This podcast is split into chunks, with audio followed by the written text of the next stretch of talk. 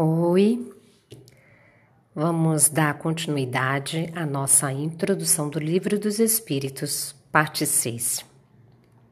Kardec vem nos trazer nesse primeiro parágrafo.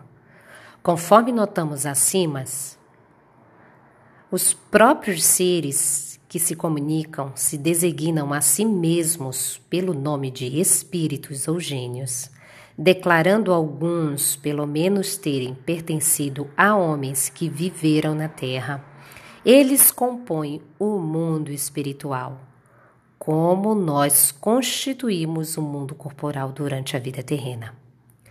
Vamos resumir em poucas palavras os pontos principais da doutrina que nos transmitiram a fim de mais facilmente respondermos a certas objeções. A partir de agora, tudo que eu ler não é mais Kardec, é resposta dos espíritos superiores da codificação.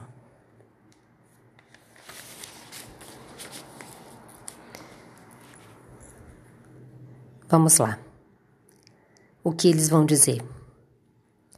Deus é eterno, imutável, imaterial, único, onipotente, soberanamente justo e bom. Criou o universo que abrange todos os seres inanimados e animados, materiais e imateriais. Os seres materiais constituem o mundo visível ou corpóreo, e os seres imateriais, o mundo invisível ou espírita, isto é, dos espíritos. O mundo espírita é o mundo normal, primitivo, eterno, preexistente e sobrevivente a tudo. O mundo corporal é secundário, poderia deixar de existir ou não ter jamais existido, sem que por isso se alterasse a essência do mundo espírita. Os espíritos revestem temporariamente um invólucro material perecível, cuja destruição pela morte lhes restitui a liberdade. Entre as diferentes espécies de seres corpóreos, Deus escolheu a espécie humana para a encarnação dos espíritos que chegaram a certo grau de desenvolvimento, dando-lhe superioridade moral e intelectual sobre as outras. A alma é um espírito encarnado, sendo o corpo apenas o seu envoltório. Há no homem três coisas. Primeiro, o corpo, o ser material análogo aos animais e animado pelo mesmo princípio vital. Segundo, a alma, o ser imaterial, espírito encarnado no corpo. Terceiro, o laço que prende a alma ao corpo, princípio intermediário entre a matéria e o espírito. Tem assim o homem duas naturezas. Pelo corpo participa da natureza dos animais, cujos instintos lhes são comuns. Pela alma participa da natureza dos espíritos. O laço ou perispírito que prendem ao corpo o espírito é uma espécie de envoltório semimaterial. A morte é a destruição do invólucro mais grosseiro. O espírito conserva o segundo, que lhe constitui um campo etéreo, invisível para nós no estado normal, porém que pode tornar-se acidentalmente visível e mesmo tangível, como sucede no fenômeno das aparições. O espírito não é, pois, um ser abstrato, indefinido, só, possível de conceber-se pelo pensamento. É um ser real, circunscrito, que em certos casos se torna apreciável pela vista, pelo ouvido e pelo tato.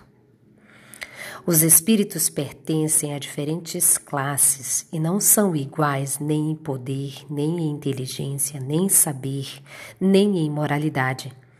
Os da primeira ordem são os espíritos superiores, que se distinguem dos outros pela sua perfeição, seus conhecimentos, sua proximidade de Deus pela pureza de seus sentimentos e por seu amor do bem. São os anjos puros, os espíritos. São os anjos ou puros espíritos.